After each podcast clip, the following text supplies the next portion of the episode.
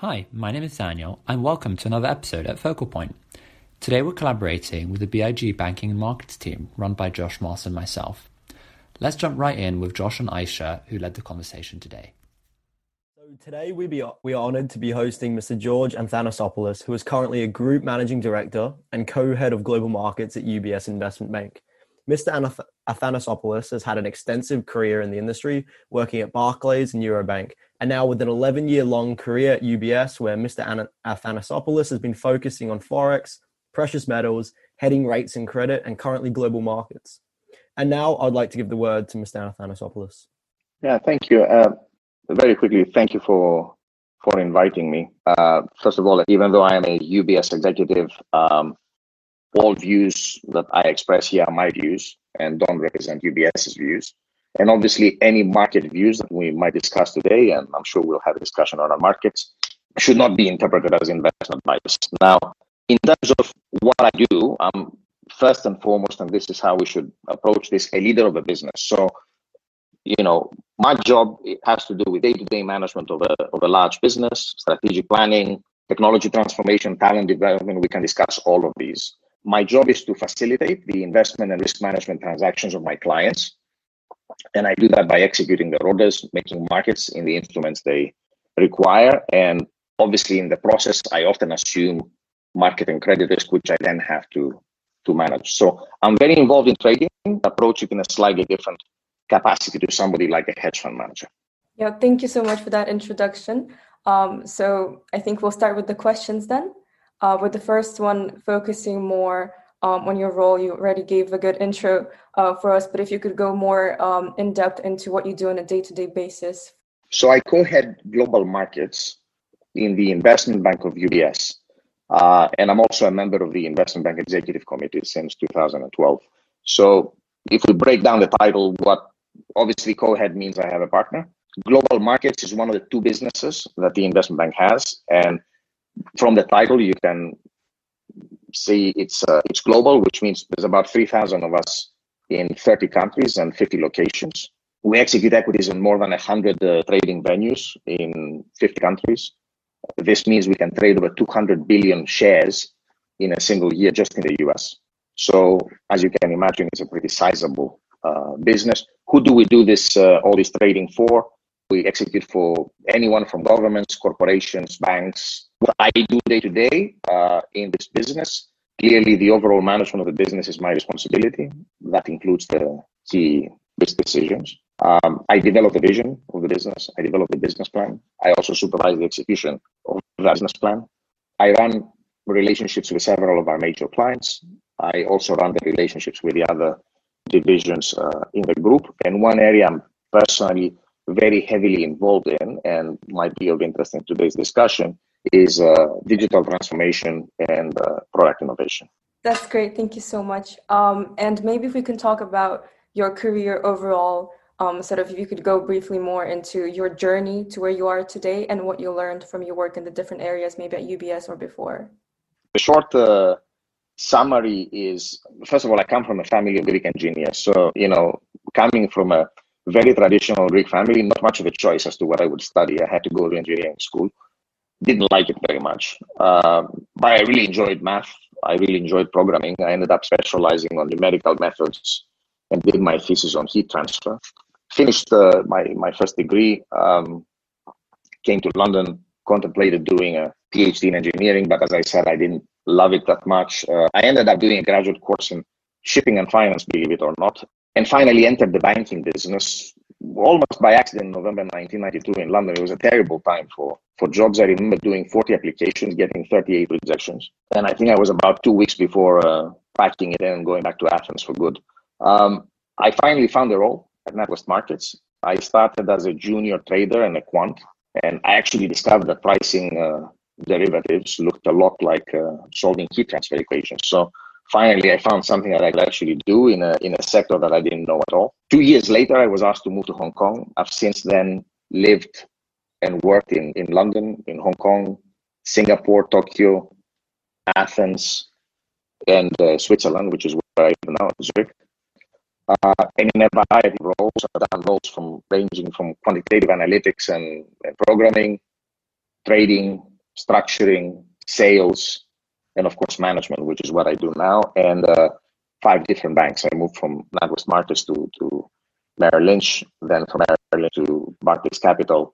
Barclays Capital, I spent a year uh, on the other side of the fence as a client, uh, working for Eurobank in, in Athens, and then moved to UBS, um, where I've been for 11 years. In terms of learnings, I would say, look, I learn every day. If I had to pick a few takeaways, I would say that no career moves in a straight line. So sometimes, you know, even lateral or backward moves resulted in great career progress. Keeping an open mind on career moves was very important.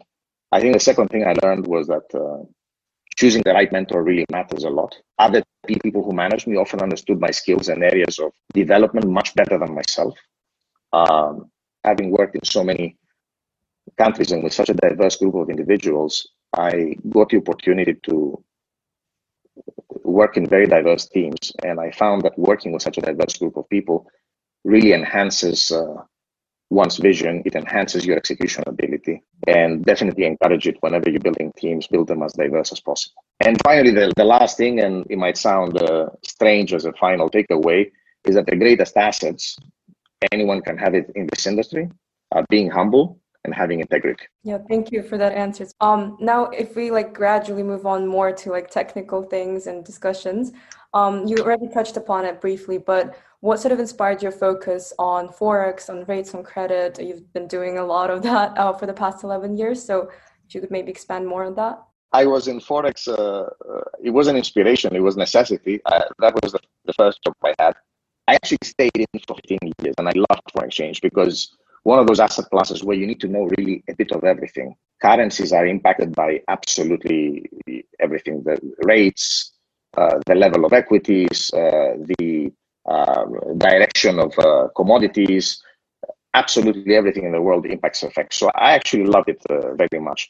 Expanding into rates is a natural career evolution for somebody doing FX. If you're doing FX, you have some exposure to rates anyway, because you know forward markets in FX are really rates markets, and um, getting into credit is a completely different ballgame. So one has to understand, you know, corporate capital structure, default risk. These were not things that you deal with when you you deal with foreign exchange. And I would say credit is the one thing that's probably closer um, to equities than than the other two asset classes.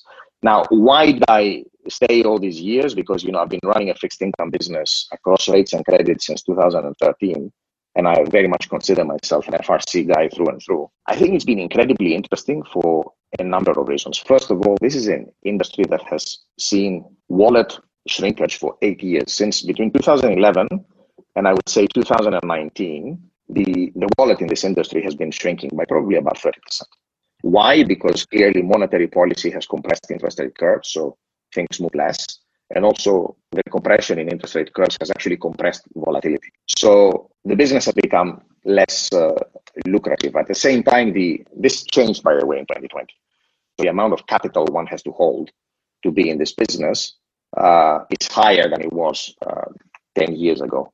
And finally, you know, clearly market structure and regulation has impacted the uh, the market quite significantly by adding a lot of transparency on one hand, which is great, but also adding some cost and complexity because uh, you've seen uh, rules such as you know MiFID, the requirement to trade on clearinghouses, etc., which are adding additional layers of complexity. The final thing is that you know technology has seen has disrupted this market quite dramatically, and you know to give you an idea of how dramatically. Uh, you know, I was looking at the currency ratings uh, last year. The third largest dealer right now is a is a non-bank, actually run by a a, a former competitor that I respect very much, who is uh, running a team of 140 uh, people, has 40% profit margin out of his business, and probably has the largest market share, if not the largest, one of the two largest markets in in equity lit markets uh, in Europe. So you see a, a, huge company with a huge footprint.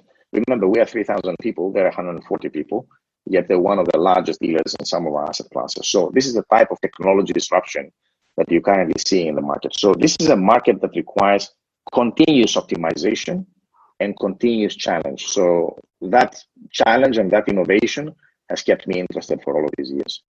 All right. Yeah. Thank you for your answer. Um, so I guess since you touched upon sort of technology affecting the markets and everything, if we shift more towards uh, markets now, what do you think are the key sort of factors and forces that are driving or shaping um, the markets today? I think uh, I think there are dozens of uh, of factors. Uh, I'll tell you a little bit about the ones that I'm I'm more focused on. Well, obviously the evolution of the pandemic is one. Uh, rates and liquidity landscape, which I think, including inflation. China is the third one. I think the structure of investment assets is really important. Technology and finally regulation. Regulation is a much more long-term uh, thing that is shaping markets. Uh, so I'll, I'll mention it last. I think in terms of COVID, I think the important thing to, to mention now is that we're in a situation where, as uh, as one of our strategists recently said, the virus runs the real economy, and we're seeing the, the shutdowns, the mobility restrictions, the, the destruction in the real economy, while the vaccine actually runs the market. So we're seeing the, the market exuberance comes. Uh, so vaccinations are, as you know, are expected to accelerate quite significantly from Q2 onwards. I think we'll see mortality drop at that point and mobility restrictions ease. So we're expecting a pretty major uh, growth impulse at that point. The biggest change from mobility restrictions uh, actually is going to be expected in Europe. I think Asia is, is backloaded on its vaccine uh, program, so it will benefit in H2 onwards. Uh, the US is, is front loaded, so Europe is where we'll see the biggest change. And remember that while over the past year, goods as a category, as a sector, have completely normalized, services remain depressed.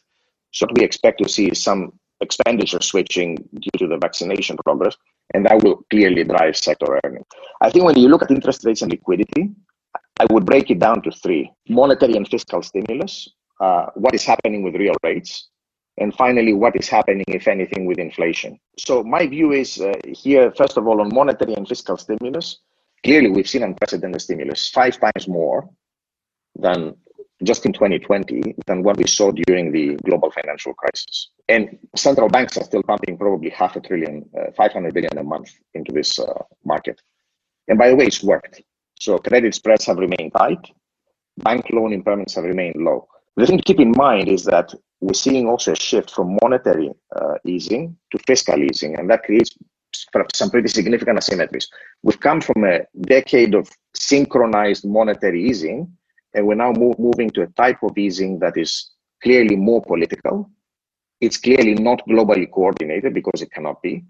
Not everybody has the same room to ease the transmission mechanism is very different and the resulting deficits will actually pose challenges that will need to be addressed in the future. So the way in which those deficits the fiscal deficits will actually be reined back is going to be different by country. We also have the the new 1.9 trillion uh, dollar stimulus package which i think is going to impact market liquidity quite dramatically. On real rates the the one thing that you should you should uh, take away is that we've had four decades of secular decline in real rates and inflation. And I actually think further rise in real rates from where we are now could actually result in widening of credit spreads and a correction in equities. Um, inflation, talk about inflation, we can talk about it a bit more later. I think current break even is clearly pretty high. Base effects from commodity and uh, energy prices are likely to feed through in, in Q2. So I think this will fuel further, you know, peaking of those inflation expectations the question is are we in a new inflation uh, paradigm or is this a transitory? And i have a view. Again we can discuss the view later if you are interested. Um, china china has been the first to recover from covid. Didn't ease as much as the other countries. It's also probably the greatest if if, if quite remote uh, risk of a crash in the market if housing market in in china was and finally, it's going to be impacted by, by both, you know, the change in U.S. administration uh, with uh, President Biden coming in, and also the new U.S. stimulus package. And again, we can discuss that as a force if you are interested in in Asia in particular. Um, in terms of the structure of investment invested assets, and this might sound like a strange thing to focus on, you need to remember that up until 2020, we've seen a protracted period through which we saw the monetary easing, where passive investing has risen and we've also seen a rise of um, uh, asset management strategies such as risk parity, risk control, all of which have resulted in an increase of uh, investment correlation. So the market tends to move as they herd more and a compression of volatility. Now, since the COVID crisis, we're actually seeing a significant increase in dispersion. We're seeing, especially post April, I think in April, we saw a further increase in correlation and then dispersion started. We saw a significant drop in bond yields across, uh, across the board, a significant rise in volatility, and a decorrelation of, of assets. So, what is happening now is passive strategies are getting challenged. I think active managers are doing quite well. Portfolio insurance is becoming more important you couldn't get anybody to hedge volatility two years ago. Now everybody's looking at volatility as a as a hedge for the market. And I would say the days of the balanced portfolio of you know 60% uh, uh, 60 40 equities bonds I think is uh, is is over. Uh, finally on on technology very quickly um, you're seeing a number of things and we can pick any one of them to discuss if you want. You're seeing an emergence of new corporate champions. And as you know, right now, you look at the top 10 largest companies, nine of them are digital, and you know the 10th is sort of 50% invested in digital. You've seen a huge rise in algorithmic trading, which is transforming the markets uh, forever. We're starting to see the impact of social media on uh, markets. Uh, we've seen the emergence of digital assets and also blockchain technology, which I think will transform uh, the industry over the next uh, few years. And finally, it's becoming all about data. So the use of data in investing uh, today is, uh, becoming incredibly important, and we're seeing data techniques such as machine learning and natural language processing, applications of artificial intelligence uh, come into our market quite uh, uh, quite aggressively. All right. Yeah. Thank you for the answer. And I guess one uh, more sort of market related topic that we could touch upon would be sustainable finance and how do you think that is impacting the fixed income market, the markets overall, perhaps the topic of sustainability if you have an outlook or yeah, I think I, I, I think we're seeing you know we're seeing the start of uh, that market. Well, first of all, we've seen huge acceleration of investor flows into this into ESG in general.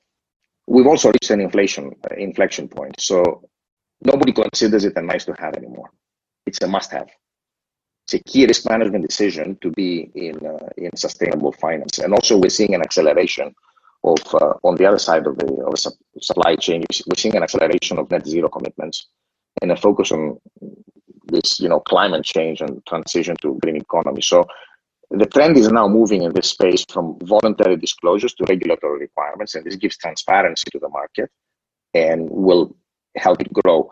If you look at the outside fixed income, if you look at the ETF market, for example, quarterly flows have gone from, if I remember correctly, 5 billion uh, Q1 19 to over 40 in Q1 20. And I think they will be higher still in Q1 uh, 2021. And um, I think the market has seen in 2020 that sustainable investment is not just good for our conscience because we're doing something good for, for the environment, good for society. It also aids performance. So one one other thing around performance of, of ESG is if you look at how ESG indices perform, the most correlated we call the minimum volatility style, which is a favorite of you know many risk averse investors. So it's attracting a lot of interest because of that as well. Now on fixed income, there are some pretty important challenges, and that that's why I think it's only just becoming the focus. ESG data not always available, or sometimes you know pretty incomplete. So I think especially in emerging markets and, and in high yield. So harmonization between rating agencies and advisors is not quite there yet on uh, on ESG. And the final thing is bonds, by definition, have got duration characteristics, and you also have this divergence between bondholder rights and shareholder rights, which complicate further the the definition of uh, of fixed income in uh, in sustainable finance. The thing to remember in ESG is that we have a fundamental move away from instruments that are defined as use of proceeds.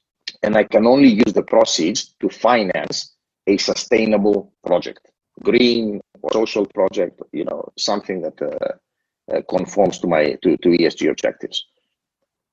So we're moving away from those instruments and we're moving now to instruments that focus on the overall environmental and sustainability performance of the issuer. So that gives it a closer alignment on transitional objectives. So issuer now is has KPIs that are linked to the overall environmental and sustainability performance. And if they meet them, they pay a rate of X, and if they don't meet them, they pay a rate of X plus.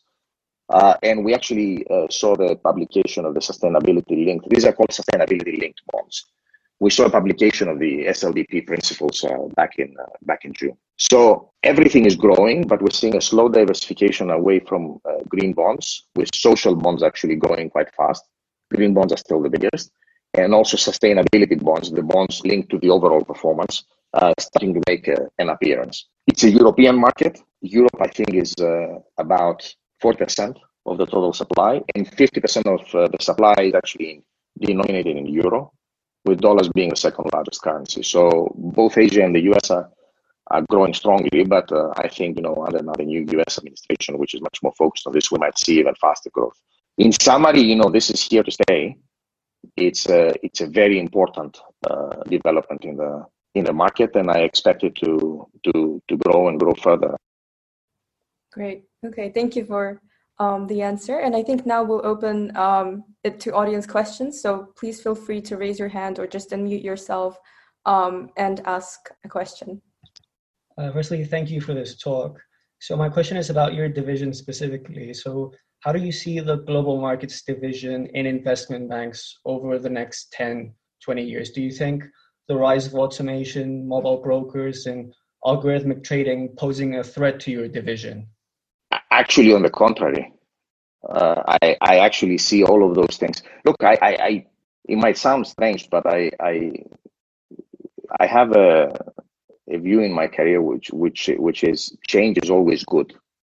Regulatory change, technology change is always good. Same thing applies here.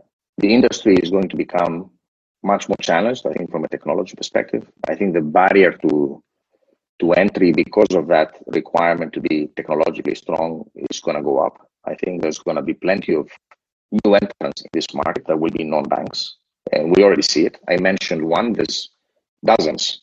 It's not just one. Like any other business, uh, you know, it will have its uh, its uh, disruption moment. Now the question is: Is the disruption moment a Kodak moment, where you know you have it and then you're done, or is it an opportunity to transform yourself and uh, and compete with a new style of business that uh, that is emerging? I think, look, as a business, we will do the latter. Uh, I very much believe that uh, you know what is happening now is is very much matches the competencies that I try to grow within my business. I think the global markets businesses will have to digitalize at a pace that they have never done anything before. The way the industry changed over the last two or three years, uh, you know, we saw more change than we saw in the previous 20. So, you know, this pace is going to accelerate even further. Uh, one needs to have a very clear strategy of, uh, you know, how they want to to play in this market. It may require a different level of skills uh, and clearly, the requirement for people coming into this business is to be what I call bilingual. So, bilingual meaning markets literate or becoming markets literate, but also people who can interact and understand technology. So that that will change. So the the talent mix, if you like, is slightly going to change. But uh, I think for businesses to retain scale and uh, you know constantly look for ways to innovate and disrupt i think the future is very bright. It's going to be a very different future to what you saw 10 years ago in global markets. Uh, but it's not necessarily uh, i think to me if you ask me one of the main reasons that I, I still get up every day and go to work in the morning smiling is that opportunity to be part of this transformation of the industry. So I don't think this uh, this business is, is, dead in any way, way, shape, or form. Great, thank you for the detailed answer. And I guess one more question, and it's more sort of motivational for students, um, just to give perhaps a tip. Um, so, what is one, I guess, character trait or skill that you think has helped you succeed in banking? What you would recommend to students to focus on to develop? I guess. I wish I could. Uh, I could give you something that uh, that uh, that you can develop. If you ask my managers, my managers would tell you I'm a good catalyst. I don't know what uh, what that means to you. I guess to me it means that I can they can throw me in a situation that can help facilitate a reaction and accelerate things. I, I would say I enjoy interacting with people. Uh, I would say I like to put together teams that uh, rally around a common purpose and um, works to make his team perform and not himself perform. All right. Yeah. Thank you for your answer. Thank you, Mr. Athanasopoulos, for coming today, uh, speaking for the students for us. I think we all enjoyed all of the insights. Um, and we look forward to seeing you more with us in the future. Mm, thank you very much for